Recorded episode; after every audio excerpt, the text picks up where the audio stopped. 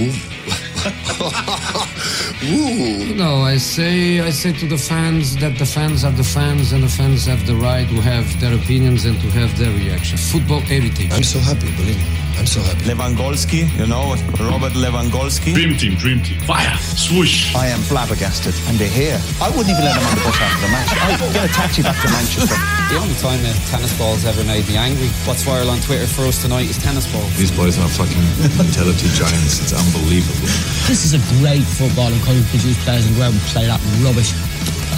Yeah. In August 2020, yeah, I'm taking over, and that's been decided. I'm angry. I'm angry, Tony. I have to be honest. Stephen Kenny, we've won it. So go on, go back to Scotland and get lost. And I'm certainly going to be a part of that. I'm going to manage that. I'm going to make sure we're even better. And fighting is there. Robbie Brady brings us all to our feet.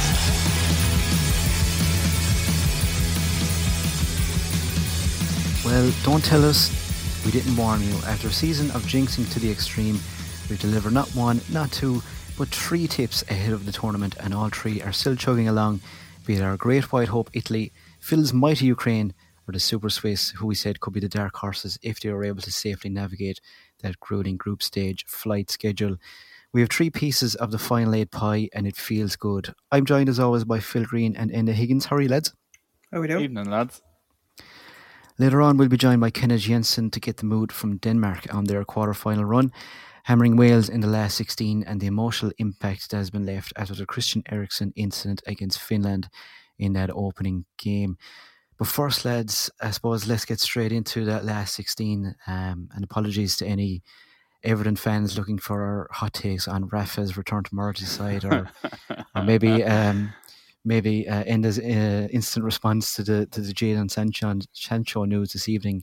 Um, I think they'll have to wait a little bit closer to this new season for that because we are in Euros mode um, and a pretty hectic uh, last 16 all told. And we had, I think we have to start on um, Monday's fixtures, two absolutely crazy games.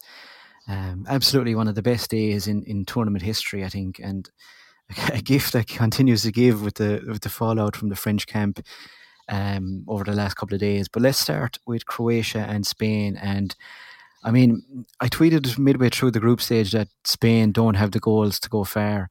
Um, Damien Duff was saying it was like watching a death by a thousand cuts. Um, it was fairly painful viewing, and suddenly they score ten goals now in two games, um, and are firmly in the conversation to go all the way. So, who saw that coming? Yeah, like like you, Kev. After the first two games of their group stage, they just looked really, really pained and they looked they were just lacking so much. That kind of and to use his own word, that verticality that Enrique wanted to bring to the side was completely missing.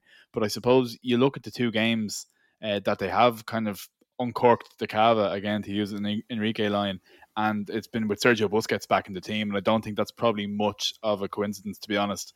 Um, I think he's he's been able to run things in that team a lot better than than Rodri was, and he's allowed even further progression from Pedri, who had been quite good, even allowing for stodgy Spanish performances in the first two games. He's really stepped it up, notwithstanding um, him getting credited with no goal from near enough halfway against Croatia. Uh, but I think Busquets has been one of the keys to getting that side moving. Um, he just he just has freed everything up, and things look a lot freer around him. Um, you, you did mention uh, that we got three pretty good pre-tournament predictions right. I also want to flag up that at halftime in Spain Croatia, I said it felt like there was going to be four goals evenly shared and that it could be a game of the tournament. And it's literally exactly what happened. So listen, I don't want to say that we're on a roll, but we're on a roll. Yeah, abs- absolutely. Um, and also, if you look at Azpilicueta coming in at right back in the back four um, mm, instead of yeah. Marcos Llorente, I think that's a big yeah. thing. You know, I mean, listen, big fan of Llorente, but as a fullback for a Cholo Simeone system as opposed to um, an Enrique system, they're two very different things. Um, so that combined with Busquets and I think Torres and Sarabia probably do offer um, better balance uh, either side of Morata as opposed to Moreno, who's having to play left wing. Really, if you're going to play Gerard Moreno, it has to be instead of Morata rather than with him. Um, and even when Morata went off uh, against Slovakia, um, with then Moreno going as the focal point, that's kind of where the goals started to flow. Um, so he is kind of stumbling his way through the tournament and finding something which is probably what we expected more from the French rather than the Spaniards, just because their first two games were so poor. But um, considering the level of quality in the squad, it, it, it's really helping out. And it's great to see Gayà come in as left back as well. Um, uh, you know, I'm a huge fan of his contribution at, at Valencia. I'm sure Jordi Alba, uh, if he's fit and available, will probably start the next game as captain. But you know, it's probably one of the best left backs in the tournament outside of the England squad. Um, so no, it's been a very impressive couple of games for Spain, mm. um, and how they've turned it around after the first two games, which were just torture. And I'm sure uh, Van der Vaart will be disgusted after, you know, basically saying uh, they were disgrace to uh, the beautiful game. But um, uh, and if you actually look in the squad, I mean, there's a lot left to give as well. I mean, Thiago hasn't really kicked the ball in anger yet. Gerard Moreno still has a, a lot to prove to, you know, Luis Enrique and the general um, Spanish fans. You know, Fabian Ruiz came in in the second half as well and did very well against Croatia. Mm. So, you know, you're looking at other squads who probably don't have that level of depth outside of England. Um, so there could potentially be a lot more to come from Spain. So three games away from potentially winning the tournament, you wouldn't want to write them off, especially with that level of experience in the squad. In fairness, with all the um, Alvaro Morata stuff, um, and between the 85th minute and the 93rd minute, when uh, they conceded two goals for it to go to extra time, they were they were daringly close to becoming a true meme team um, with everything that had gone on. Yeah, like I, I don't get the Morata thing to be honest. I mean, this is a, a centre forward who's cost teams almost 200 million euro in his career. Um, and at times plays like a drunk Charles, Charlie Charles, to be honest, with the confidence level on the floor, you know. Uh, you know, compare that to people like Roy Keane aiming the barrels at João Félix because he cost 100 million, you know, as a kid.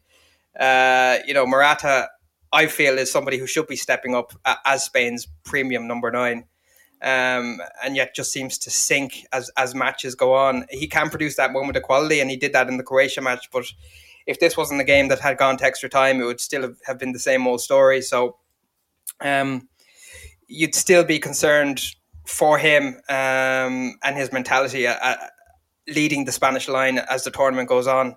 Um, but we know that will happen because of the support publicly he gets from mm. Luis Enrique and the fact that Gerard Moreno is is not really um, in their plans at the moment, even though he was this, the best Spanish forward this season. Um, so, yeah, he seems like a decent guy, but this kind of public will of you know Morata will get it right, and you know this desperation of wanting him to succeed is is is kind of beyond me, considering that you know, pundits in particular are, are, waiting for other certain players to fall down um, after one mistake. So, uh, yeah, listen, he seems like a nice guy as well, and maybe that's that's part to play, you know. But um, he he wouldn't be certainly a, a favourite of mine. It's going to be a hell of a battle between him and Seferovic for the non-goal scorer and goal scorers uh, in in the next round. I mean, like two of the most embattled, like hangdog looking forwards that you could hope to find um, up against each other. If you threw in Timo Werner into the mix, you'd have a holy trinity. Like it's um, it, it's interesting that like you look at the talent that has fallen by the wayside, and like Cristiano Ronaldo, Benzema, Mbappe all gone, and then these two lads hanging grimly in with their couple of goals between them and never ever convincing with no matter no matter what sort of chances put in front of them.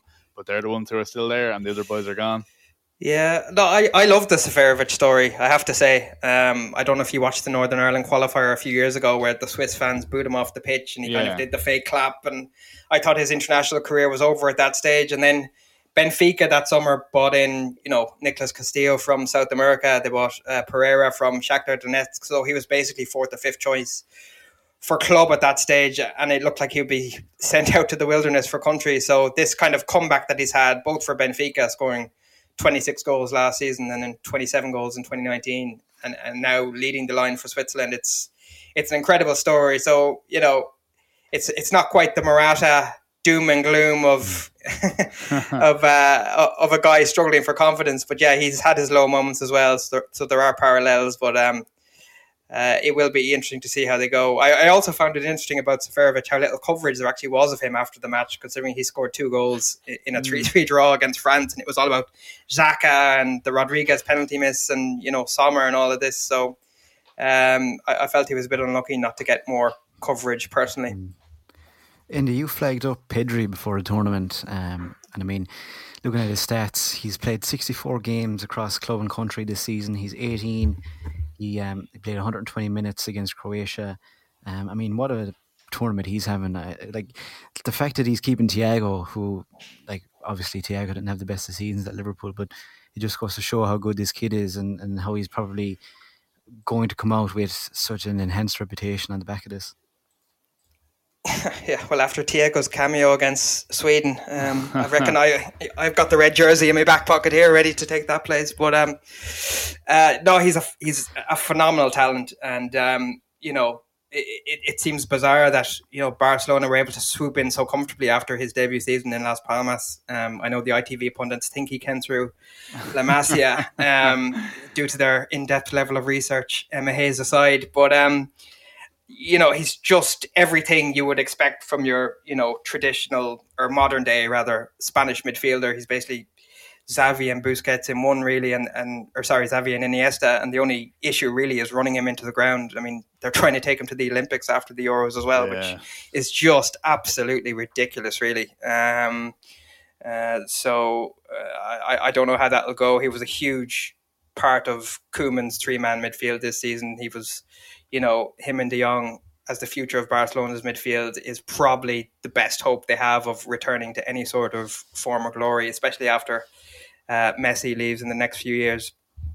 But um, you know, just you know, it's probably the best performance you'll see in an international tournament from an 18 year old since you know Rooney in 2004. Um, it's that level of confidence, wanting the ball all the time, never giving it away, um, and he just seems to make the right decision all the time. Um, and then obviously Busquets coming in behind him just feels perfect. You know, Koke, I haven't been convinced by him to be honest. Yeah. I feel like he's one of those players who's perfect for Cholo Simeone, but outside of that, he's he's largely ineffective. But uh, you know, I'd rather maybe Fabian Ruiz there, who who's a bit more progressive. Um, Koke actually plays on the wing in a four four two a lot of the time for Simeone, um, and you can kind of see that. But you know, he's not a bad option to have either. Um, but uh, yeah, if Pedri can stay fit and healthy somehow after all the matches he's played, he'll be a huge part of Spain's success. France, Switzerland, lads. I mean, what a game! Um, just kind of like to recap everything that happened. I mean, the Switzerland going ahead first of all, like you mentioned with Seferovic scoring. Um, France going three one ahead. You had Pogba scoring that absolute screamer, and then the kind of little dancey celebration. It was like you know going through his repertoire of um, of FIFA moves, you know, to get them out of the way. Um, Benzema's first goal, I mean, was unbelievable. I mean, one of the best goals I think I've seen. Um, just the touch to bring it forward and, and the finish as well was was unbelievable. And that's just all been all been overlooked. But uh, with the, with the finish with um, Gavranovic's 90 minute equaliser and then on to, on to penalties. I mean, such a crazy game. But ultimately, Kylian Mbappe stepping up for that fifth penalty he hasn't been having a great tournament. There's been kind of murmurs that there's a little bit of a rift between himself and some of his teammates. There's kind of maybe talk that he's a little bit too big for his boots, that he hasn't necessarily had the best kind of surroundings at PSG, playing alongside Neymar. Um, didn't have a didn't have a great game against the Swiss. Uh, stepping up for the fifth penalty, and he misses. I mean, I mean, what a moment! Uh, it felt a little bit inevitable when I when I saw him stepping up, but I mean, what a game!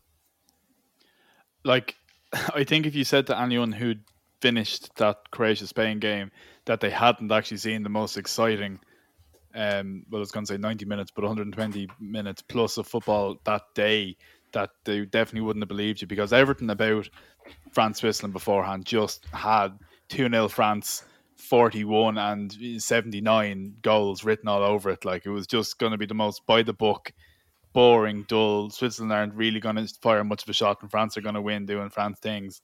It was written all over it. And from the off, like I think Switzerland, I thought in the first half and in the first half of the extra time, I thought were really, really excellent. And I think because of how good France were for that 20 minute burst and then how they completely fell asleep, I think it's kind of been a little lost quite quite how good Switzerland were. Um, like they, they were really good value for, for their win. Like it, it showed France were playing this this three at the back for a while like this monstrosity.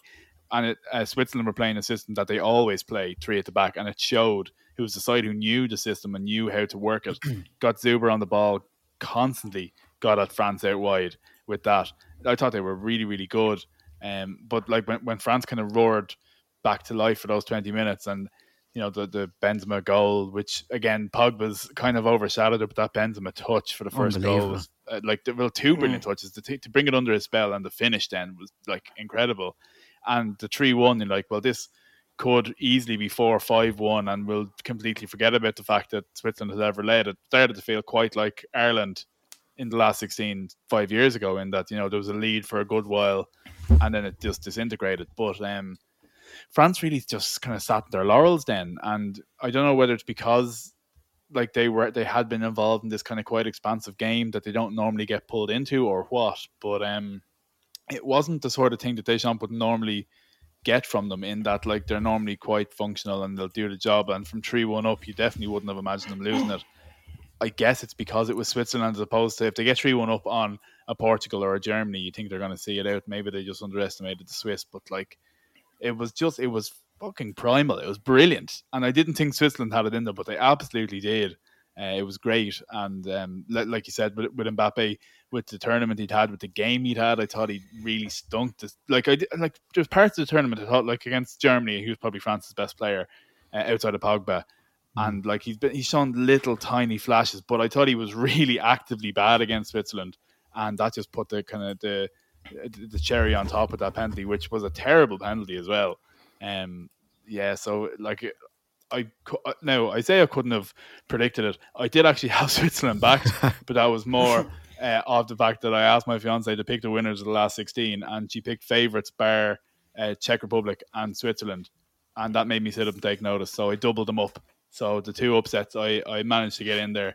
Um, so, but I personally couldn't have predicted that Switzerland would win and I definitely wouldn't have predicted them winning a rollicking good three all draw and win on penalties.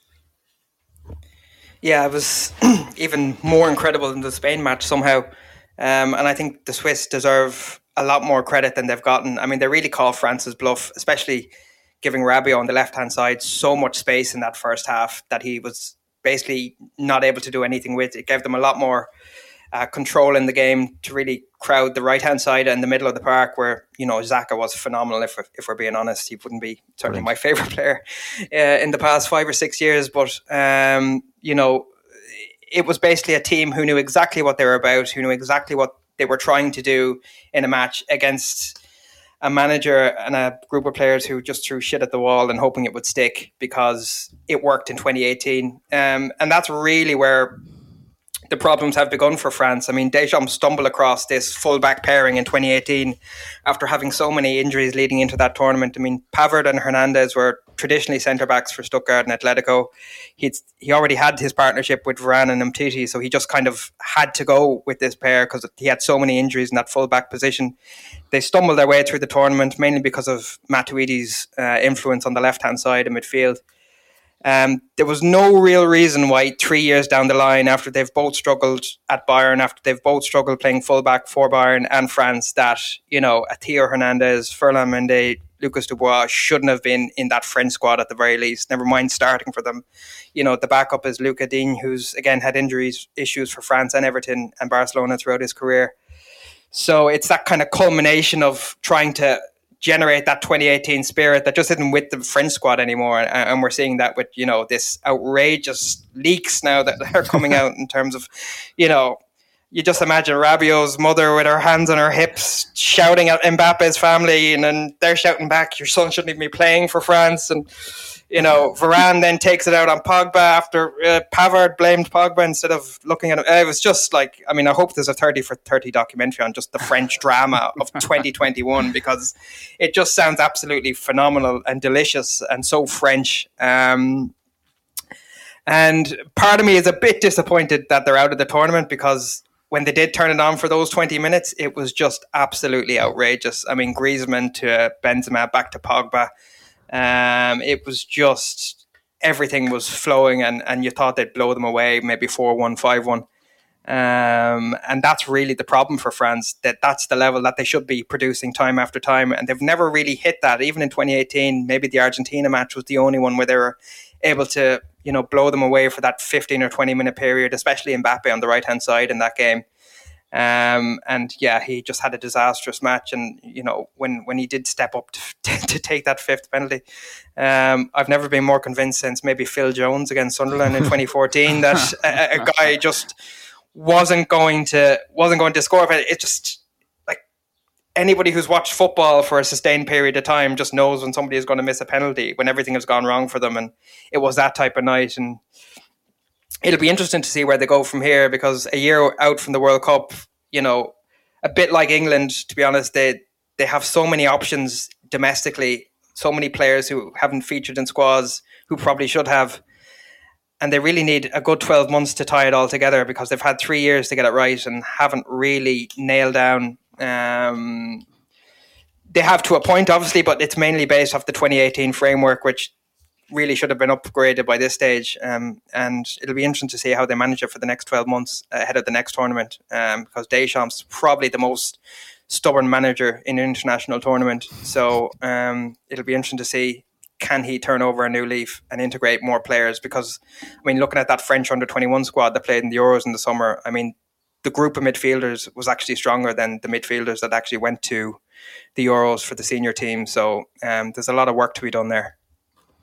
Yeah, I mean, when you look at the team that started and you kind of start listing off some of the names that aren't there, I mean, you're kind of blown away. Like, major example is um, Clement Lenglet, centre mid or centre defence rather, while um, the, um, Laporte is is is starting for France or for Spain rather. I mean, that just kind of summarizes perfectly where France are at the moment, um, and Adrien Rabiot as well. Like, uh, and we we we we know your thoughts on Rabiot. but I mean, just like to sum up, you know, everything that's happened since the game off the field, and uh, and yeah. it it sounds like there was kind of ructions during the game. Um, it, it, Rabiot, it did. Yeah, yeah, I mean, when it comes to Rabiot, what people need to know is that his mother has basically been a shit stirrer throughout his career. They started at Man City, basically, when she was demanding insane contracts. Um, he didn't sign a deal there when he was in the academy, moved to PSG because he had good PR, mainly because of what his mother was pushing out there. Um, this is like, you know, Richard Williams with Serena and Venus, except the fact that their their kid isn't actually as talented as that. You know, it, it's that level of bizarreness, total control over his career.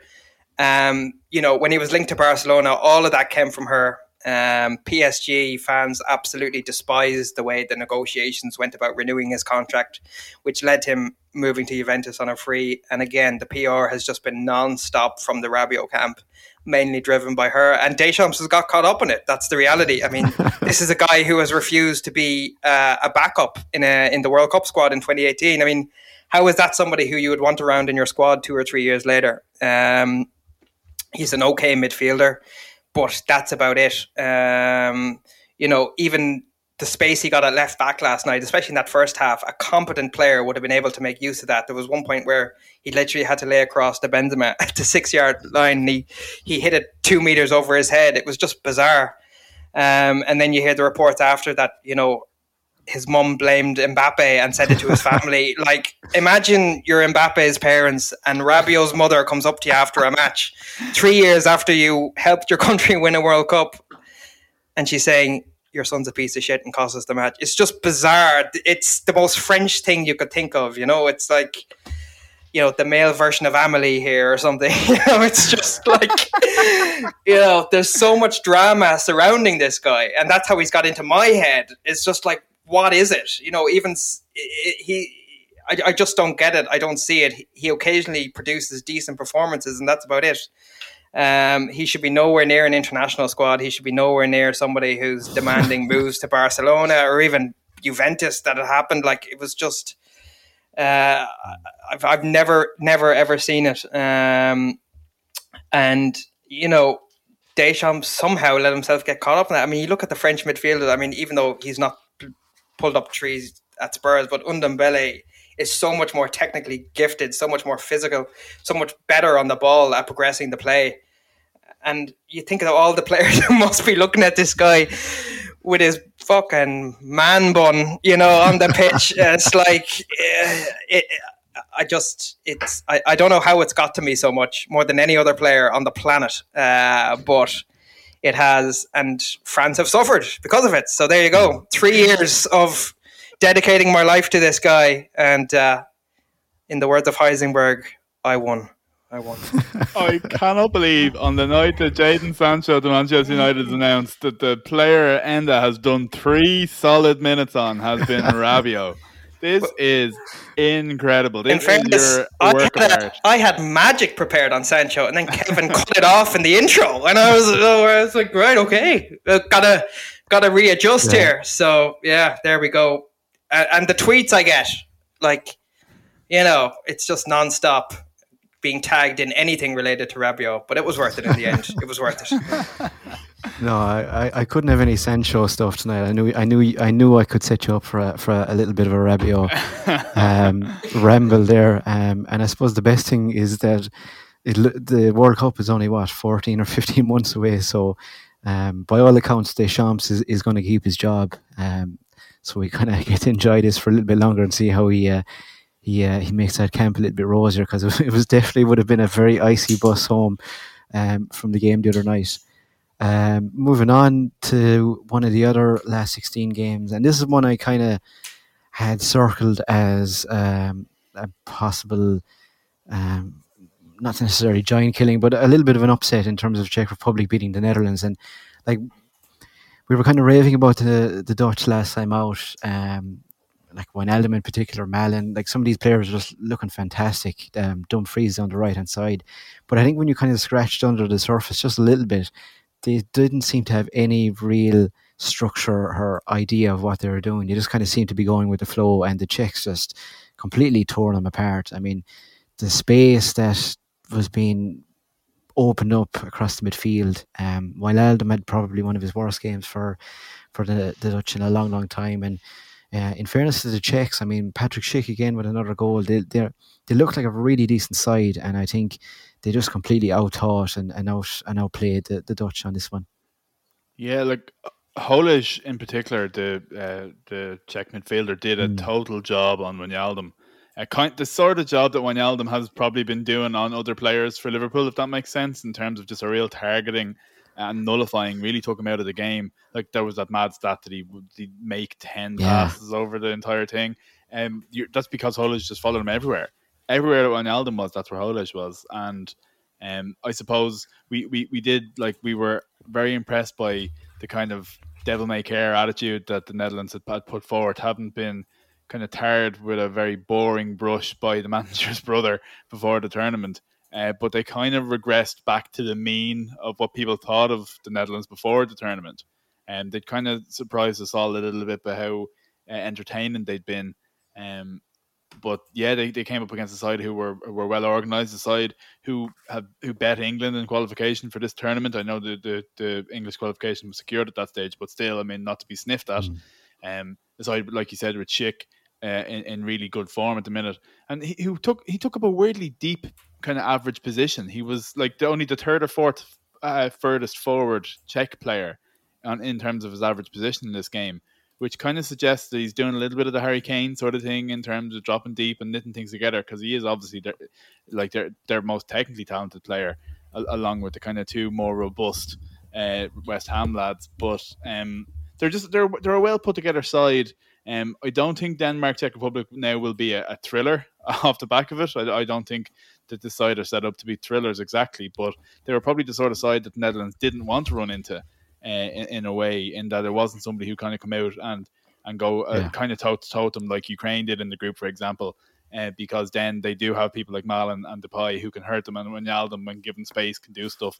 But it was just kind of it was pretty uh, responsible from the Czech Republic. It was well thought out and well put together. And like you said, they were out thought. And I know another of Enda's favourites is the former Netherlands manager Frank de Boer, who, in, it, to nobody's surprise, was out thought yeah. by uh, by another coach in in a knockout game. So uh, I suppose that we kind of are back to where we thought we were with the Netherlands before the tournament, as opposed to that kind of pleasant surprise we thought we were getting during the group stage. I'm calm after my Rabiot. and uh, I, I, in fairness, I, I, I gave Frank a hard time in the last one, so I'm not going to go again. But um, I, you know, part of the Netherlands' success really was the the senior players standing up, especially in that group stages with Depay and Wijnaldum, uh, and as soon as that let them down, um, they were cannon fodder really for, for the uh, Czechs. Um, and De Ligt in particular, um, bizarre type of sending off, really, where you know where you're trying to understand what what just happened. Um, but um, I don't think it's any coincidence that in you know a season that was so affected by COVID, where internationals were thrown in the middle of you know all these countries having you know different regulations and quarantine issues and everything, that the teams who are more experienced and who are, are more solid, like the Czechs, the Swiss, you know, who have been just steady throughout the last two to three years, as opposed to you know slightly more flaky, like the Dutch, the French, uh, the Germans, etc., who have changed uh, formation, who've changed personnel. Um, England, to a lesser extent, um, you know, time after time, just trying to find that right balance. Whereas Denmark, the Czechs, the Swiss, they've kind of been using those same experienced players throughout, and now it's coming to fruition where they can go into a match knowing that they're not going to be let down by these players, and then it just takes somebody like Schick to you know, really elevate them to that next level uh, because of the talent he has that he's, you know, sh- he's showing his Sampdoria form again that, you know, Roma were desperate to find, that RB Leipzig were desperate to find. Um, and then you throw in, you know, the form of Soucek, Coufal, who are coming off the seasons of their careers. I mean, everything is kind of clicking for the Czechs. Uh, and they were just too street smart, really, for the Netherlands. Um, and you know, very impressive. And um, it'll be interesting to see how it goes. I, I, I, do think they'll get through the next round as well, just because of the experience, and they don't seem to have that you know emotional toil throughout the squad as well. Everything is just very calm with them. Um, you know, I mean, that first match against Scotland in particular could have been very tricky because there was, you know, so much emotion in that stadium for Scotland being in a major tournament at home for the first time in such a long time. And the Czechs just dealt with it very comfortably and professionally. And I think that says a lot about where the squad is at at the moment. Um, and uh, yeah, I'm, I'm interested to see how they go from here. On Belgium, Portugal, then, I mean, Portuguese were coming off that fairly one-sided uh, defeat to Germany. I know, kind of, we spoke about that last time, but the Belgians, you know, they did the job. Portugal, I think they had like 23 or 24 shots, um, but only four or five on target. And they never really got going. Um, and another kind of tournament goes by where, you know, they didn't necessarily light up the group stage. Um, just one win over the three games. And um, it, it just never seemed to click for them, especially in attack where you might, you know, you kind of have Ronaldo um, and everywhere, everyone is kind of geared towards making Ronaldo or giving him the chance. Um, you know, it looked like he was about to throttle Diogo Jota a couple of times over the course of the game. Um, Bruno Fernandes didn't even start. It was a little bit of a surprise considering um, his season at, at Man United. Um, but um, I mean, wasn't probably the best of games. One of the worst, I suppose, to watch over the course of the last sixteen. But um, Belgium must be pretty happy with the with the win there. Yeah, like I, I think for Belgium, it'll be a case of job done without being overly exciting. They weren't attacked in a way that would worry them too much. I don't know how much Portugal did that would have frightened Belgium in the same way that say Denmark would have frightened them in that first 45 in the group stages. Uh, you, you really get the sense the Belgium's weak points are down the side of that back three uh, with old man Vertonghen and old man Vermaelen, who played with Jari Litmanen and uh, with Jari Litmanen and, is now playing in Euro 2020. Jari Litmanen played in the 1995 Champions League final, and Vermaelen is playing in a tournament with people who were born in 1999 and 2000 uh, which kind of shows you the man's age. But they they they weren't exposed by, uh, by the Portuguese system, and I think like we, we know that Santos' system is like the ultimate end justifying the means. And like you said about the, the group stage, this time they didn't light it up. They definitely didn't light it up in 2016, but because they won the tournament, end justifies the means. It feels like that Portuguese side has moved on a fair bit in the last five years, and that it's not best served by the type of football that he wants to play. His team selection for the for the Belgian game did reflect that a little bit. It was a little bit more positive. Um, Sanches played. He, he probably had to because he's been probably the most impactful Portuguese player.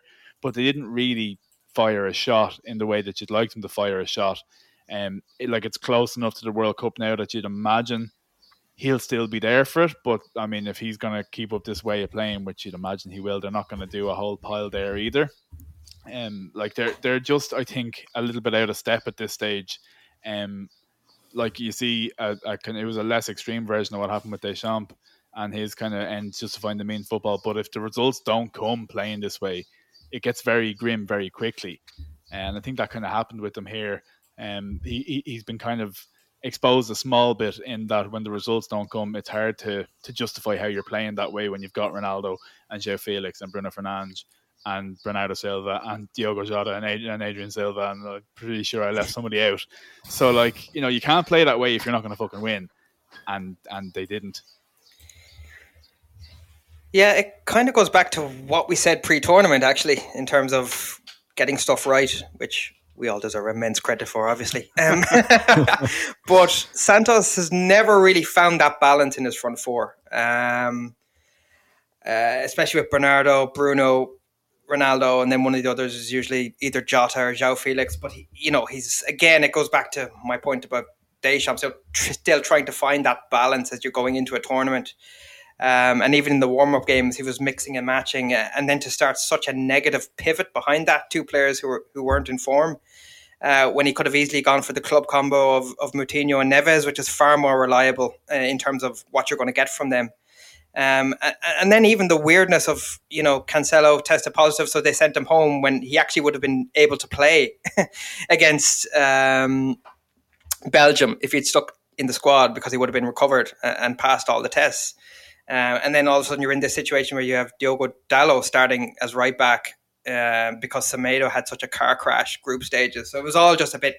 It was very similar to the French and that kind of you know errors stricken everywhere in terms of squad formation, uh, style of play, um, and Santos has really struggled to adjust to the pragmatic team he had in 2016 to this more flair side that everybody expects now from Bernardo and, and João and, and Bruno Fernandes with Ronaldo um, and Renato Sanches. And they've so much coming through, like the French as well at under 21 yeah. level. Um, it's like phenomenal talent uh, pool in Portugal. Um, and you know he'll he'll stick it out for another year because the World Cup is just too close. Similar to Deschamps, again the parallels are, are extremely similar across the board. But um, I think once that's over, you'll you surely have to look at one of these young progressive Portuguese coaches that seem to be, you know, thrown all over Europe at this stage to really take this squad to to a different type of direction and level. Because the Santos days are they're kind of done in terms of the way international football is going now, and I think,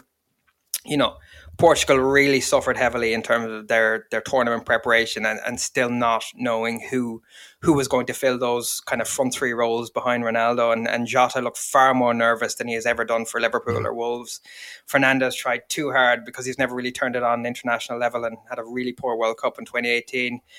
You know, Santos ignored Bernardo for two or three years after he was lighting up for Monaco and then moved to City and then just threw him in and you know Bernardo has always been kind of trying to prove himself coming from the back, if you like. Um, so there's a lot going on in that Portuguese squad, and, and I, I think they all question how much faith Santos has in them in terms of that front four in particular. Um, and I, I, think that's really what came to fruition in this tournament, where they just couldn't get that flow going at all. Um, and and uh, and Belgium were quite comfortable in the end. Yeah, on Belgium, then I mean, there's still something very unconvincing about them. And like we saw how poor they were against um, Denmark in that first half without Kevin De Bruyne and Hazard. And now both of those are ruled out of, of the um, the Italy quarterfinals. So, um, like if they do repeat a performance similar to that 45 uh, against Denmark, I mean they'll be going home pretty swiftly if if Italy show up. Yeah, you'd imagine um, that if they don't start to recreate or if they don't start to kind of hit the gears that they hit maybe second half against the Danes that um that they're going to be up against it. I mean, De Bruyne, I'm not sure actually on his status. I don't know if we know yet uh, what what he's going to be I like for. I think um, he's been ruled out. Has he? Well, that's yeah. that like that. That's a massive, massive blow. I mean, I mean, how stupid do I sound saying Kevin De Bruyne being out of a massive blow? But like, I mean, he completely turned the game around, nearly single handedly against Denmark. Um, and like he he is a real difference maker to them. Like Lukaku always looks threatening, but he probably needs that that link that De Bruyne brings better than anyone probably in the world. And um, even even Eden Hazard, who I thought played more like Eden Hazard against Portugal than I've seen in a long time. It was actually quite nice to see. Um, I think he, he's he's injured as well. I don't know. Is, again, I don't know. Is he out? But like all these kind of creative tent poles that Belgium have are kind of being taken away, and the more that happens, and the more you're asking them to rely on keeping it solid and getting it to Lukaku, I just don't think they're going to be able to keep it as solid as they might like. Um, and and if if De Bruyne is out, like you say, Kev, uh, and they go up against an Italy side who definitely will get down the side of them. Spinazzola, you can imagine, will be all night on that overlap and coming in. Um, and like Berardi and Insigne will be going at them. Um, I, I, I agree. I think that they're they're up against it unless they can they can kind of find a way around De Bruyne's absence, which is much easier said than done. Yeah, I think Italy would be all over them. To be honest, I mean they were defensive shambles uh, against Denmark in particular. Um, and now they won't have you know De Bruyne and Hazard to call on to kind of just give them that aura, if you like, that you know you would expect from Belgium in the past three to four years. Um, I remember this is a team that is playing centre backs all in their mm, you know early to mid thirties, so not very mobile, except for Denayer, who whose confidence has looked pretty low in this tournament, and they're playing wingers who at, at fullback in Carrasco and Thorgan Hazard, who in fairness has had a good tournament so far, but hasn't come up against somebody like Berardi really in terms of his form and confidence. Um, you know, Witsel has just come back from injury, so there's going to be you know huge pressure on him, and I just don't think they can feed Lukaku enough of the ball without De, De Bruyne and Hazard. Um, and uh, yeah, I, re- I, really don't fancy them to go through this one. Um, I think Martinez is, you know, he wings it a bit, you know, um, in terms of you know getting through an individual quality as opposed to you know shape or formation of style of play. It's just when you have that amount of talent at his disposal, obviously one of them are usually going to do something to bail him out. Um, and that's what we saw several times in 2018. And it's, it's what we've seen in this tournament so far. But Belgium's general play hasn't been great, whereas Italy, it's like the polar opposite. It's kind of, you know, better than some of their parts, really. Everything just is so free flowing and smooth. It's like the players have known each other for an extremely long time. And I think their confidence couldn't be higher at the moment. Um, uh, and I just think it's it's a step too far for Belgium. Mm. Quick word on Italy then, and I mean it was a different type of win for them against Austria, who stifled them pretty pretty well over the course of the, the ninety minutes and taking it into extra time. Um, and then obviously Federico Chiesa coming on to, to make the difference there and get that first goal. Um, like Mancini seems to have every type of win so far. Um, this one a little bit different to what we saw in the group stage, where they kind of had to work a little bit harder. But um, they're trickling along nicely, and I mean they will fancy themselves against uh, Belgium. And I suppose Mancini still has a couple of headaches over you know his selection. Do you bring in Chiesa in from the start? Um, Locatelli as well, uh, who didn't start against Austria over uh, Verratti. So um, but I mean, Italy still look really, really strong, don't they? And I, I, they're not the bookies' favourite anymore, but I still fancy them if they did meet um, any of the teams, including England, England in the other half of the draw in a in a final. You'd have to fancy Italy. Yeah, well, I, I suppose the, the Austrian game was nearly a more kind of classically mm. Italian performance in, in, a major tournament in that things were pretty tight at both ends of the pitch. I thought Austria did a really good job out of position or out of possession rather. They had that kind of back five locked in, but they're their three in midfield actually pressed up relatively high and just kind of said to Italy, you can have this little pocket in between our three and our five, but all you're going to be able to do is shoot. And they weren't really able to do anything with it until, as you said, Kev, the, the subs came in and made the difference. Um, but I, it, it, was more kind of a, a, classically Italian game, I suppose, more patient and um, definitely built on complete confidence that at the back, uh, Chiellini and the lads were going to sort it and that it was going to be fine, which it was. Um, I suppose pleasingly for Mancini, uh, not only were his reserve side able to see off Wales in the group, there's real impact off the bench now in two subs scoring, as you said, Feliqueza and and uh, coming on and, and, scoring those goals. Um, I suppose that gives them great kind of solace and kind of encouragement going forward that it's not just this kind of magic combo of like 11 or 12 that he has that just happened to be working, that there is actually depth and kind of a squad there that is working in, in real harmony. I think you're right. There shouldn't be fear for them really with any no. side that are left. Um, they they they they, not, they look like they know how to win in different ways. I suppose it's still that same thing that we said about them after the group stages that every step they take now is still a step into the unknown. So every step further they go, they are testing their limits a little bit. But until they show us those limits, I suppose we have to give them the benefit of the doubt because they're on a great run. They're in uh, they're in really good form. They seem to be a quite close knit squad. They've got probably the best manager left, or one of the best managers for sure, as we said before. So I think they're given every bit of confidence that you need from them. Uh, and until they show us their limits, I think we probably have to give them the benefit of doubt as as a side who can take on nearly any comer. Yeah, Fine. definitely the most confident squad in the tournament, Italy, you know, in terms of every single player knowing what they need to do and really summed up by the fact that Pessina and Chiesa did come in and get them over the line. Um, so, you know, they've been extremely impressive throughout. It's certainly been my favourite team to watch. Um, and, you know, it's been great to see this revolution of Serie A. Really, you look back at 2012 and, and 2016, for example, and they, they always just looked like struggling and relying on these older type playmakers in particular. Um, where it's completely transformed now into this, you know, free flowing kind of three five two or three four three um, with the wing backs really dominating the game, uh, and it, and it's kind of the blueprint that several other teams have tried to follow across Europe. Um, but the Italians are still the best at it, um, and it's been great to see. Um, and again, Mancini is just so experienced and so calm on the sidelines, um, as well as his bromance with Vialli, who's it's it's bringing the tears to us all. But um, it's uh, it's great to see, um, and I'm really looking forward to see what they can do in the next round. On to good old John Bull now. Um, England's 2 0 win over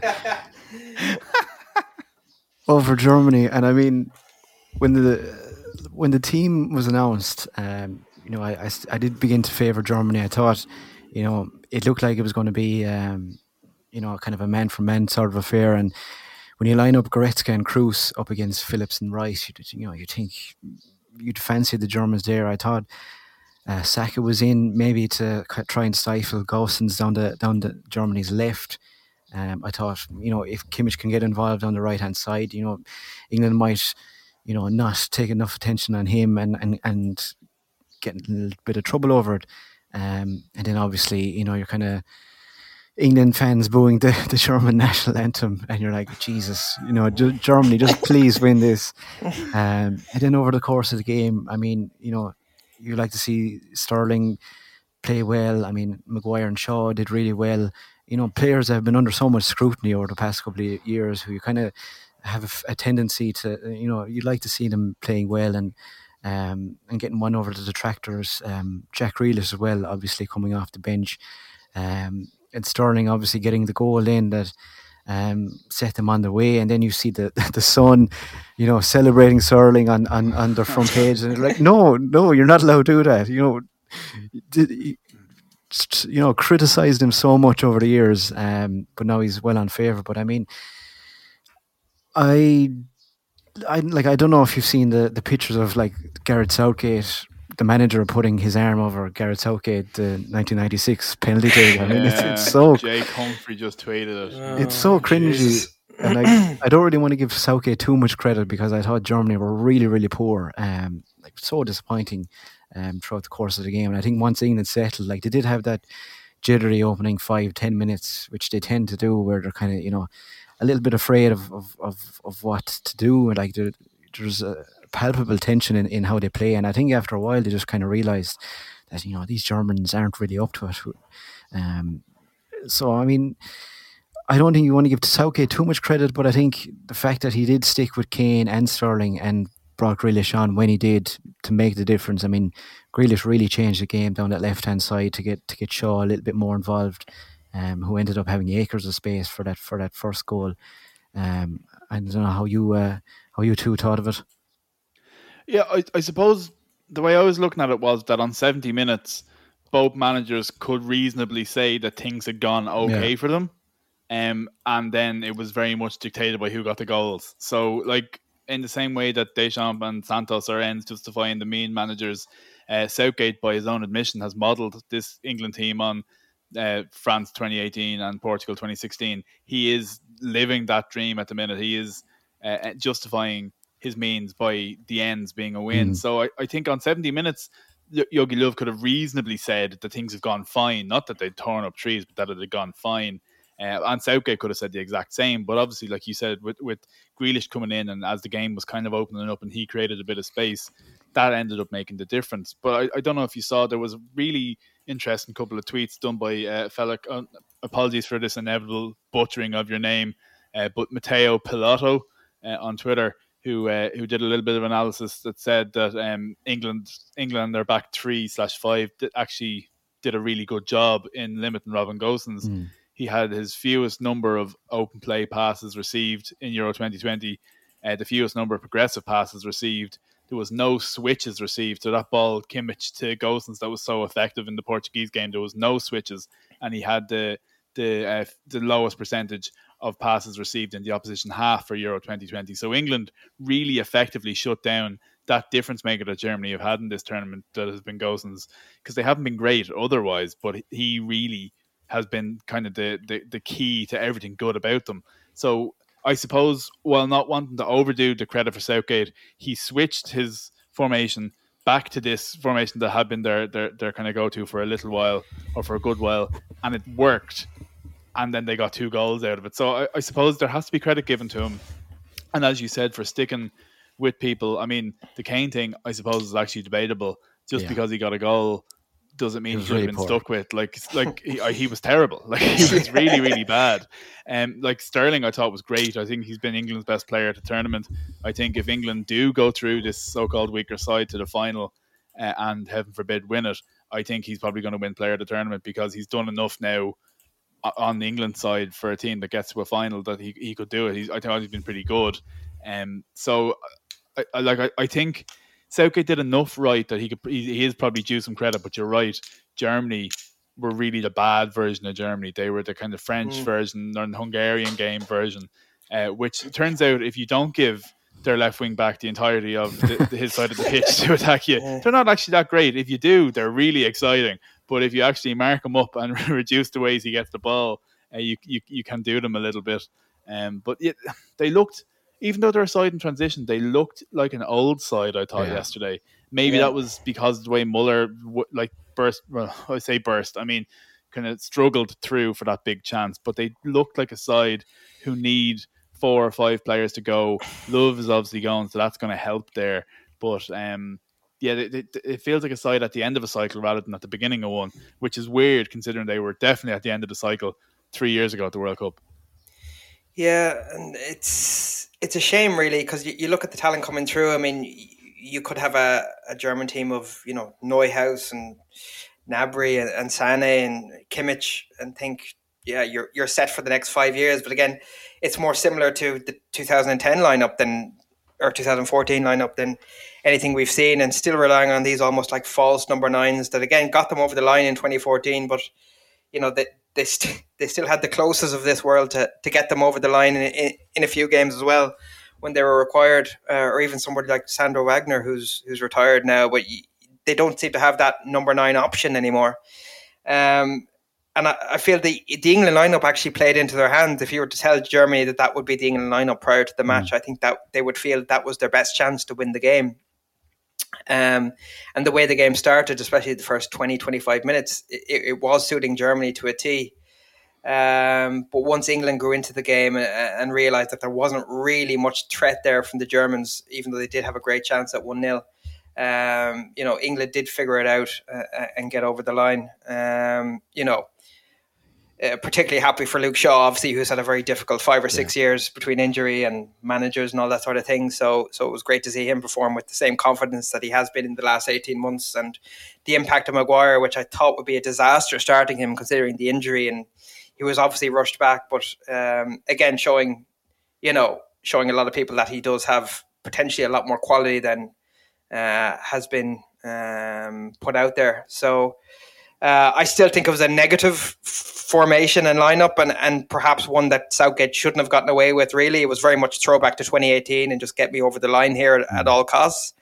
Um, but because the Germans have been really poor throughout the tournament, I, I suppose I can understand why he did it. Um, um, but when you see the impact Grealish did have when he came on, um, you know, 90 minutes of that would have blown Germany absolutely off the park. So you know, in one way, it's, it's almost a, a, paradox to say, you know, he got it right when the players he left out were, were the ones who really changed the game for him. But I mean, I, I think Grealish is an absolutely phenomenal footballer. Um, and, you know, um, gutted that he's not in Ireland jersey, obviously. Um, but he just does everything you would want from a modern day midfielder. Uh, you know, spectacular dribbling. He, he sees the chances all the time. He scores goals. He just does everything you would want.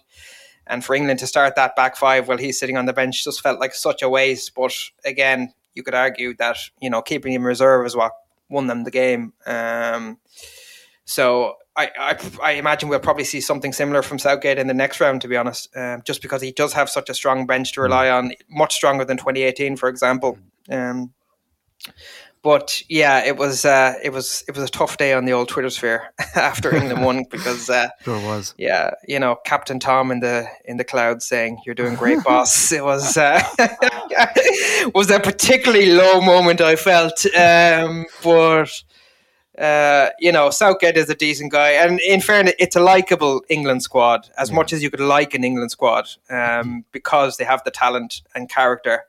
Um, and a lot of these players have proven themselves not just in the Premier League but across Europe. Um, so listen, it's not their fault if Southgate wants to start a back five. That's his, you know, prerogative. But you know, there aren't many players in this England squad who, if they joined your team tomorrow, you wouldn't you wouldn't have an issue with. You know, because of the the level of talent they've shown in the last mm. few years, um, which is, you know, back in the day, it was pretty tough to say you'd welcome, you know, a Liverpool or Chelsea or whoever Man City player into your squad just because you had that, you know, anger and despite towards them, you know. But um, this this time around, it's it's a it's a relatively likable England squad, um, and it's actually a phenomenal squad on paper. I mean that I don't think you'll see a, a, a stronger bench in international tournament history than what England had yesterday. Um, so I saw somebody say that's because all the bad players were starting. Yeah, pretty much. Yeah, that is true. Like it's classic waistcoat here. I had some Belton tweets lined up, and he just butchered them all. But anyways, yeah. may, maybe in the next round. But um, the the only thing I would say is he has run with the Saka thing, um, yeah. which you know is is an important point to make. Probably something he wouldn't have done in 2018. So but again, it shows just the rewards that are there to be had in this squad if you do take a chance on somebody. Mm. Like that could have been Sancho, that could have been Grealish. You know, like imagine if they were all starting together and had, you know, like so. It almost kind of every time I do see one of these young players do well for Southgate, it's like, well, why isn't this happening more and more and more? And, and why is he reverting back to this desperation to keep things tight like he did in 2018? It's a much different squad to then, you know. So um, but again, they got through. They've not conceded a goal. Um, so it's it's it's very tough to criticize his decisions at the moment. Yeah, and it's funny how quickly um, elements of the, the fan base and the media have kind of gone from earlier in the group stage, you know, giving out about, you know, where's Sancho, where's um, Foden, where's Grealish, to, you know, happy to be pragmatic and cautious. And you're like, now that they've beaten Germany, we're like, okay, cool, this is, this is how we're going about it. We're, we're, we're happy with that now. Um, and like you said, like it, it is a really gr- likable group of players, and I think like we've we've said that over the course of the competition, and even in the run up, um, previewing it. I mean, they are some really good players, and there's some great stories, and like you know some of the stuff that Sterling has gone through in particular, and you know his fight against racism as well has kind of you know heightened the, the respect a lot of people have for him. Um, so it is nice to see him doing well. Um, looking on to the next round, then like they've Ukraine, and we'll, we'll get to Ukraine in a second, but. I mean, they look absolutely banjacks by the end of the game. Like it was like a scene out of Saving Private Ryan um, in, in, in, in, extra time in between Sweden and Ukraine. Like, do you can you imagine Southgate like just releasing the shackles, like just dumping Sancho, Foden, Grealish, whoever else, Mount, throwing them all on, um, and not thinking too much about it because you'd imagine like if this was a qualifying game, and England were going in against the Ukraine that had just kind of struggled over a Sweden side that you know they'd fancy beating them four or five nil. Yeah, I, suppose if they are looking at it as a near enough foregone conclusion, then you're also thinking about potential semi-final opponents. Denmark also play a back three. Do you get more back three minutes into the squad who have been all of a sudden starting to play back four again? Uh, like I, I completely get what you're saying, and it would be I'd imagine for England fans very heartening to see the cavalry being called off the bench. But I think Enda's probably right. It'll it'll probably yeah. be pretty similar.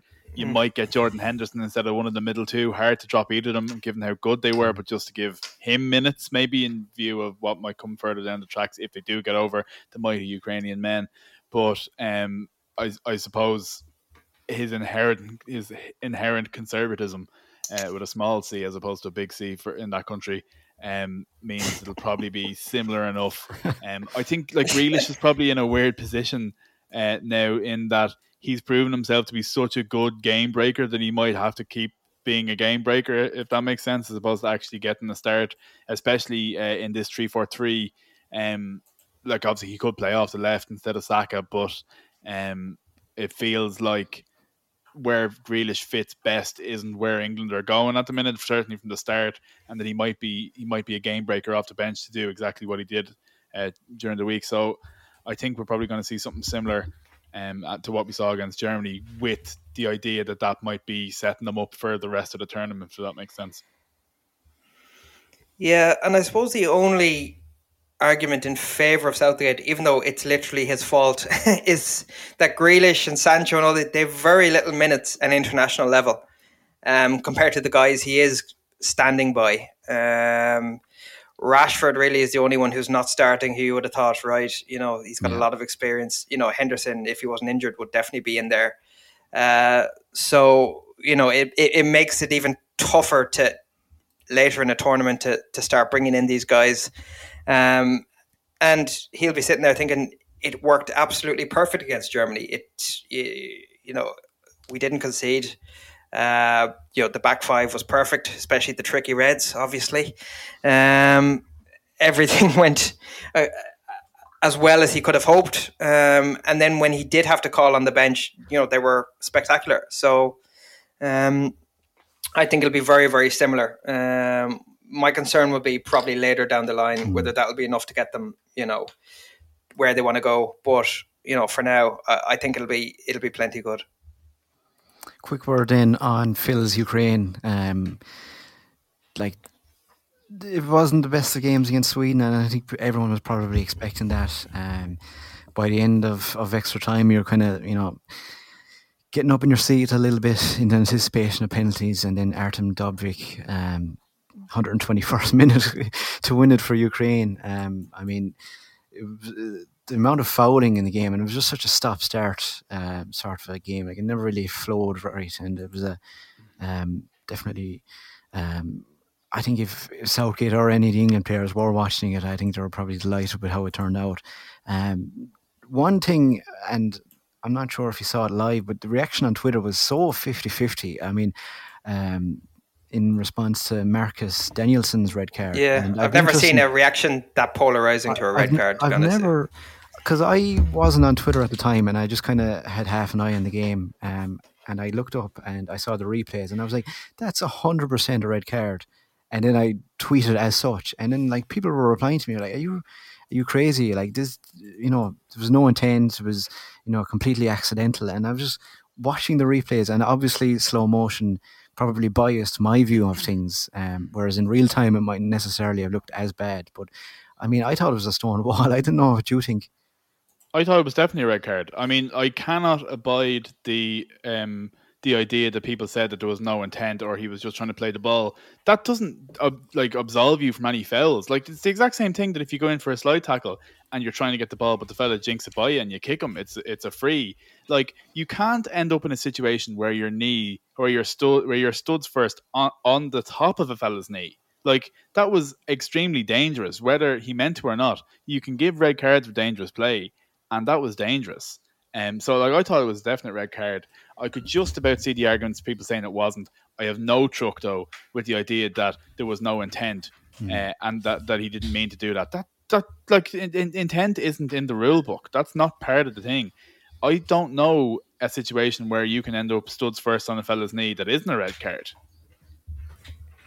Yeah, and and this notion that players don't have a control of their follow through is just bizarre, especially yeah. for a, a slide tackle, slide tackle like that. Um, the only thing I would say is it looked even worse slowed down, which is, yeah, I suppose, the whole VAR argument, especially not so much for tackles like that, but especially when it comes to like handballs in the box when the when the ball is literally hit at you from a meter away and it shows you fractionally lifting your lift in your arm. Um, so I'm I've never been really fully on board with this VAR slowing everything down to about five percent if it's real real time. But even if you if a, if a ref had seen that in full time or real time rather, he still would have given it. I mean, he just he had control of his follow through, and he still ends up on the guy's knee. I mean, it's just a red card for sure. Um, and the reaction on Twitter. And then they had this weird thing after, which is classic Twitter, where they compared another tackle later on, which was yes. completely nothing related to thing. The guy won the ball. There was very little follow through. It was just a natural contact, which will happen in tackles. And they said, "Well, is this not a red card?" It's like, isn't this the thing people don't want, where everything, every little thing, isn't analyzed to death, and yet it is. Um, and you know, it's a shame because I think it's actually been a decent tournament for VAR, similar to the World Cup in 2018, where we're yeah. somehow not analysing, you know, somebody being a millimeter offside because of their shoulder or whatever. I mean, there's been a few close calls and it's all been decided very quickly, but there seems to be a mandate to decide things very quickly with VAR, which I, I personally am all for because I think that's my biggest issue with it standing around for four or five minutes and you still get an inconclusive answer by the end. But for me, that Sweden red card, it's it's an absolute no brainer. I think once a referee sees that on a screen, how could he not give it? You know. First, I thought you cheeky bollocks to be quite honest. Excuse me, this is live.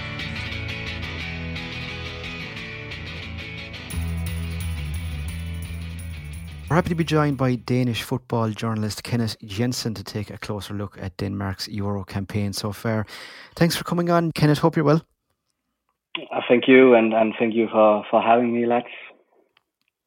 Um, so it's been a campaign to remember, really, thus far for a, a variety of reasons for Denmark. Um, Copenhagen, obviously one of the host cities, has have been a, a tremendous host city to watch. Um, a talented side on paper that maybe uh, quite a few people overlooked beforehand coming into the tournament. Um, some incredible performances and goals so far in the competition. Um, but I'm afraid to, to start on a, on a more somber note, obviously, um, surrounding the, the Christian Eriksen incident. And I mean, um, to just take you back to that to that 43 minute mark um, against Finland in the first game. I mean, I was watching it live on television, and just the sheer kind of shock and horror of the whole scene. Um, I, I think it's something that's going to stick with me forever. It must have been a really emotional and scary time for the Danish fan base watching it all unfold before their eyes? Sure. Um, so just to go back to your point, uh, we've waited, I think, seven or eight years to host this European competition. Um, we have a really, really talented football side. Um, and then uh, the star player for the team suffers a cardiac arrest on the pitch. Um, I was there with my mom. Actually, I was not working, um, so I, I, brought my mom to the game. That was the first time she's been in Parken.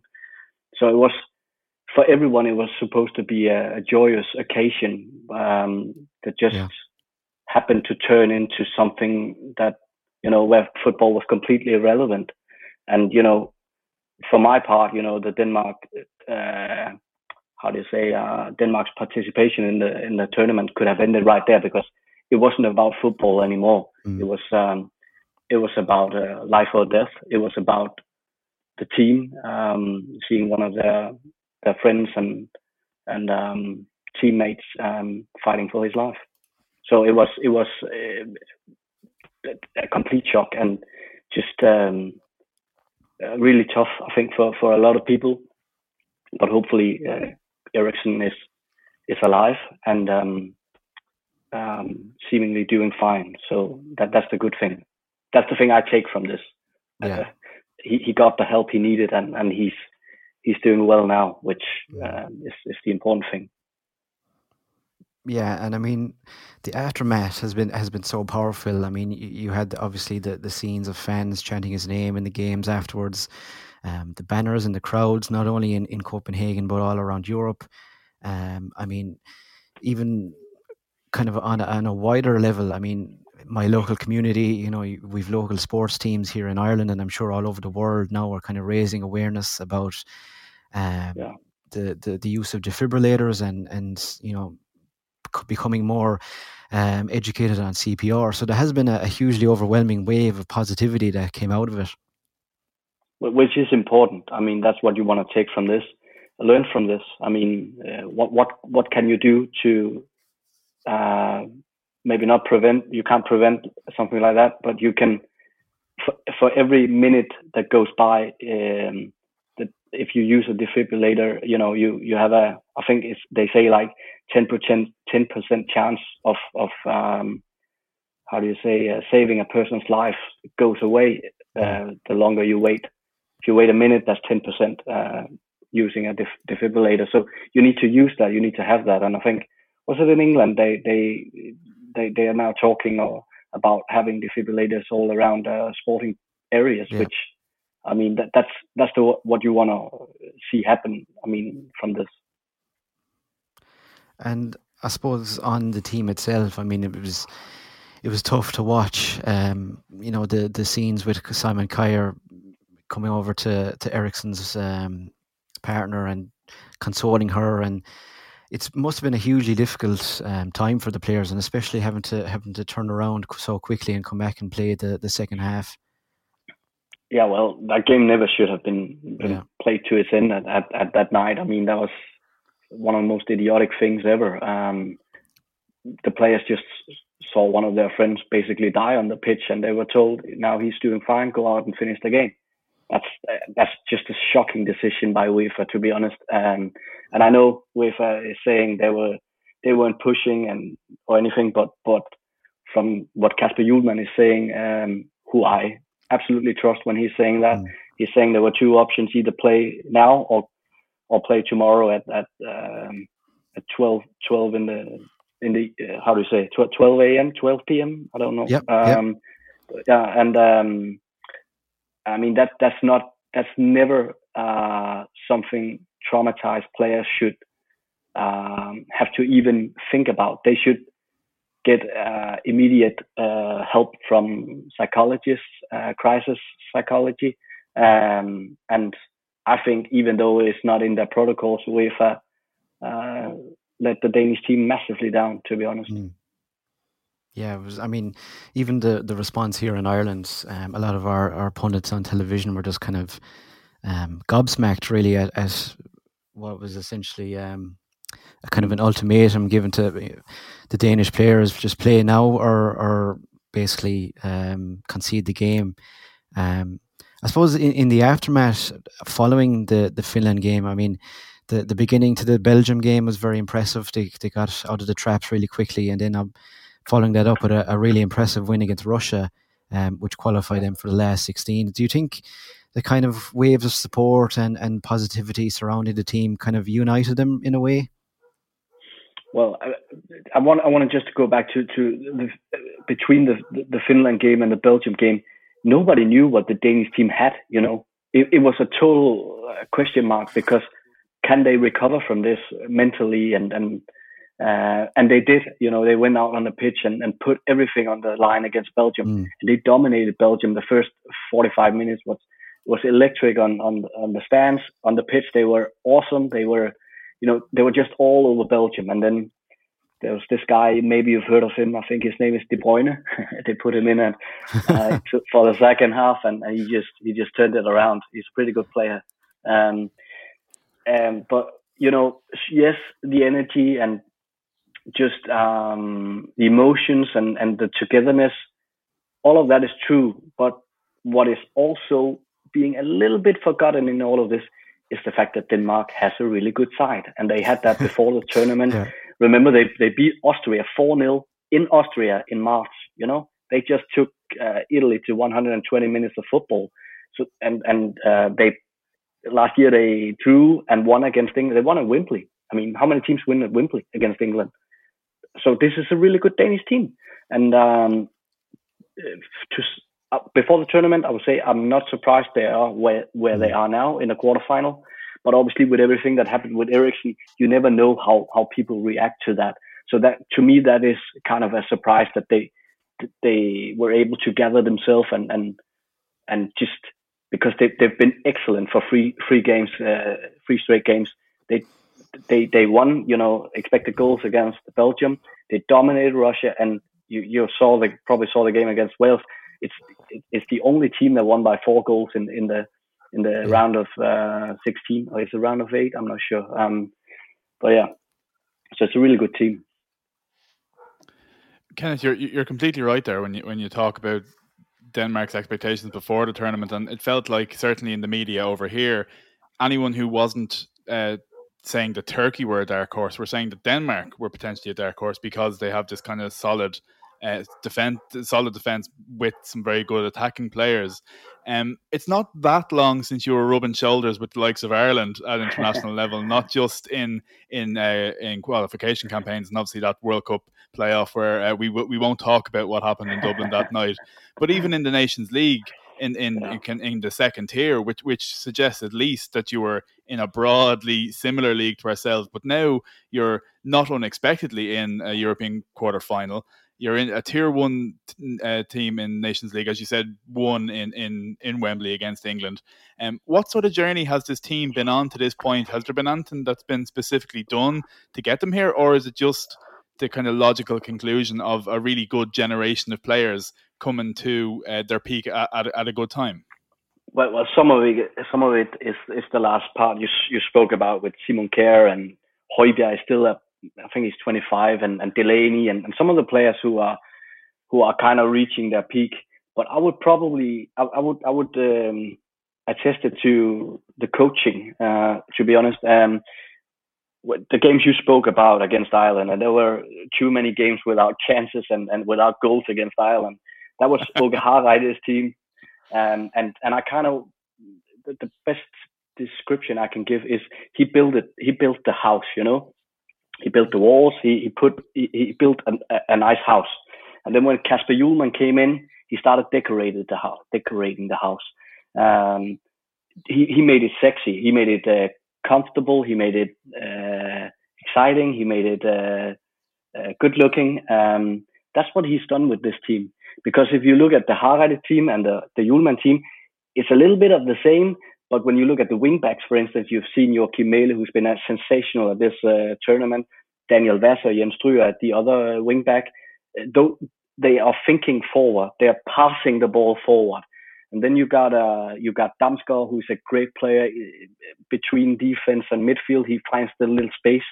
Uh, Højbjerg has been since I think he's been maybe the best Danish player this tournament. He has three assists, and his his passing has been so crisp.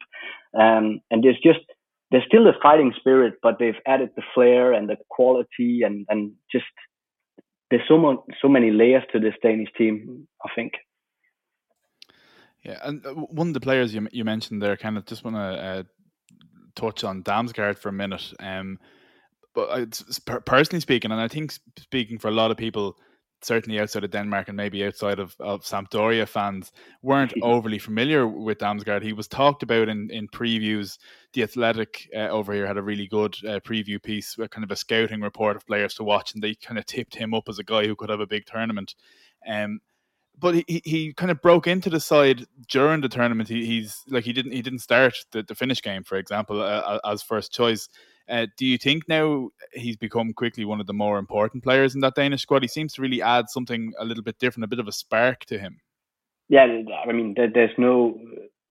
I would be very surprised if, if he doesn't start a Saturday against the Czech Republic because he has that little bit of flair and uh, what he does well is he, he's not a he's not a runner he's a technician so he moves in from from the left or or moves down to the pitch and, and connects you know the midfield and and and and and, and the striking uh, and the striker. So he, he is very important in, in the fact that, that he's able to find the room between the defense and, and the offense. And if you look at the first goal uh, that Denmark scored against Wales, it's a pass from Joakim Mæhle for for Damsgaard who finds the space between their their defense and their midfield, turns around and passes to, Dolberg who takes a couple of of uh, touches before he fires it in. And he and Dolberg actually they've had that in previous national team games as well as Saturday, a really good partnership because it seems like Dam- Damsgaard is looking for Dolberg and remember that Dolberg was close to scoring with, with his back foot uh, also in that first half, also from a Damsgaard pass pass. So he is a he's a really smart player. He was talked he's been talked about for, for a lot in Denmark. He came I think he came uh, through at Nordsjælland um, when he was only 16 he had he didn't really have um, how do you say, an, a, a, big impact in terms of goals and assists until his last season at Nordsjælland, which was, uh, uh, well, yeah, one year ago he, he, he moved to Sampdoria. He really put it together there, and you could see, you could just see the growth and and the, and the quality. And he's he's he's yeah, he's only 20 years old. And that's another player that that Denmark haven't really showcased yet is Andreas Skov Olsen. He plays for Bologna. So if you get to see him, um, look for that left foot because he, he's he's a really good, he's a quality player, and and that that's kind of you know where I think Denmark Denmark has really added the quality, say in uh, because they didn't have, have that against in the games against Ireland a couple of years ago. They they couldn't put someone in the game and that, that could change the game like Damsgaard has has been doing. Uh, Andreas Olsen can can do it as well. He's got a cracking left foot when he when he pulls in from the right and, and finishes. Um, scored a ton of goals like that for Nordsjælland as well, um, and has has has shown it in flashes for for Bologna as well as the national team. And he hasn't really been showcased yet, which I think speaks to Denmark's quality this uh, mm. this time around. Another player that has stood out for me um, defensively has been Joakim Mæhle, and I mean the wing backs have been a huge uh, position over the course of the tournament. You know, we've had Robin, Robin Gosens for, for Germany has has been really mm-hmm. impressive. Um, Denzel Dumfries for the Netherlands has stood out, but Mæhle has been really impressive as well for um, for Denmark, and he's only 24 yeah. as well. So he looks like a, yeah. an exciting player in this crop. Yeah, and, and just the thing I spoke about before between Hareide and Hjulmand, Hareide didn't use uh, Joakim Mæhle, even though he was kind of quite impressive for the under 21. So when Hjulmand took over, the first player he he, he put in that uh, left wing back position, I think, was was Joakim Mæhle. And you've seen that he's played 14 games, I think, and has already scored four times as, for the Danish national team. Think about that. That's a defender. Uh, so yeah, him and Gosens actually played together in Atalanta, and that's that's kind of sick to think. You know, they have two uh, two wingbacks who are that good. Um, but yeah, he's been absolutely sensational. I think um, he's been he's been he's just he's a runner. You know, he's uh, he runs uh, 90 minutes uh, just all through, just going up, going down, going up, going down, and that's that's tough on the defenses and I think when you look at the second half Denmark has played, it was in the second half they they broke down Russia. It was in the second half they broke down Wales. I mean they they just they play with a lot of intensity and, and part of that is Joakim Mæhle because he's just he's just awesome. I mean he's just a runner. Um, and he's he's he's also re- really good with his feet, but but I think his main quality is actually that that he's he's forward thinking and and he's just he's such a great runner. Um, should look at him. Look at try try and just uh, zoom in on him for a couple of minutes and, and look at how many runs he, he he makes during a game. That that's pretty pretty impressive. Kenneth, I have to say, probably my favourite stadium of all the host stadia that we've had across this kind of quite unique Euros has been the Parken. Um, just the atmosphere, the, the, the, amount of fans that they've been getting in, obviously helped along by the fact that Denmark were playing so many games at home. But but even the games now in, in the last 16, the game that was held there had such a great atmosphere on its own.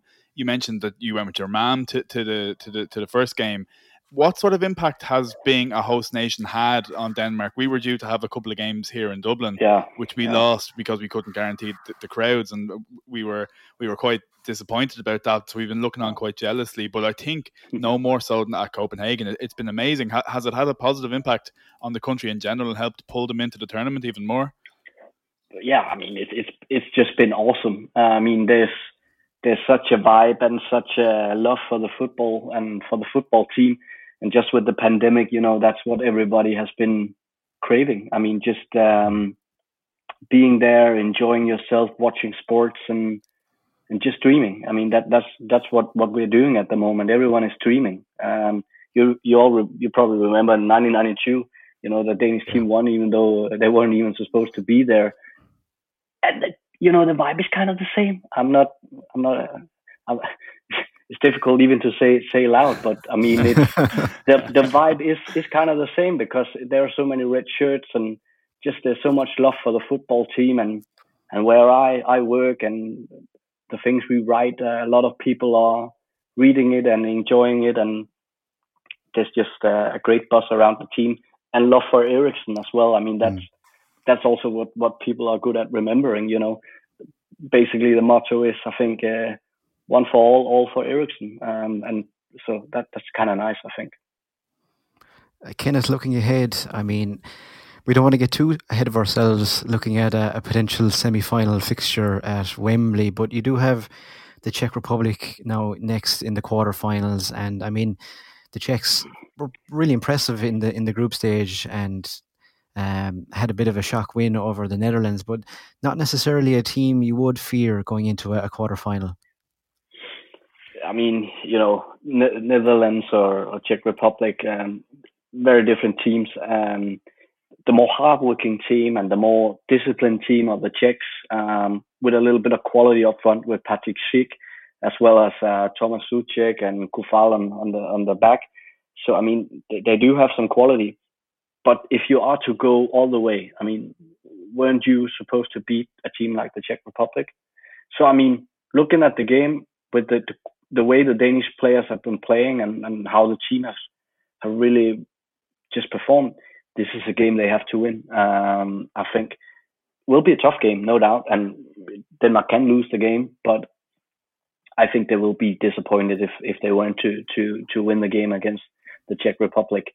Um, so I think I also would have rated Denmark's chances against uh, Holland a little bit because yeah. it, it's a team that, that does give a lot of space because they want to attack so ferociously. So, um, but I think you know it, it will be a tough game, and it will probably it won't it won't be there won't be a ton of chances because what what the Czech Republic is really good at, and you saw that against Holland, is they, they want to match spoil, you know, to some extent. They want to match spoil and then see what what kind of opportunities, two, three opportunities in the game they can create for themselves, and they're gonna take that, you know.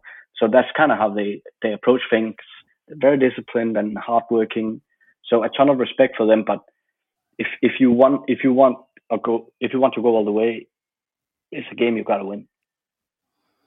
So, do you think the Danish fan base are kind of taking it one game at a time, or are some people maybe looking beyond the Czechs and, and possibly uh, visiting Wembley to, to meet England? Well, um, the Danish team and the Danish coach have been been saying for uh, uh, well, just when when the draw was made, when when the Czechs won the game, they were they were saying they would prefer to play Holland, which I am not sure I believe that, but that's that's kind of a, um, a way to to sort of uh, empathize that um, it's going to be a tough game and, yeah. and they they're going to have to uh, really be at their best to win it. And also, you know, it's in Baku, so the temperature is going to be difficult maybe for a Danish team that's not used to uh, 30 degrees uh, Celsius. Um, so, so I mean, that could that could play a, a, little bit of a part in the game. Um, but I just I just kind of like the vibe of this team, and I think Denmark is is gonna win the game. Confident so, but uh, I mean, I can definitely speak for Phil. I think when I say we'll uh, we'll be cheering on Denmark against the Czech Republic. So, uh, Kenneth, thanks very much for coming on this evening. We really appreciate it. Yeah, thanks for having me, guys, and um, hopefully Ireland will will um, get to uh, one of the Euros or the World Cup soon.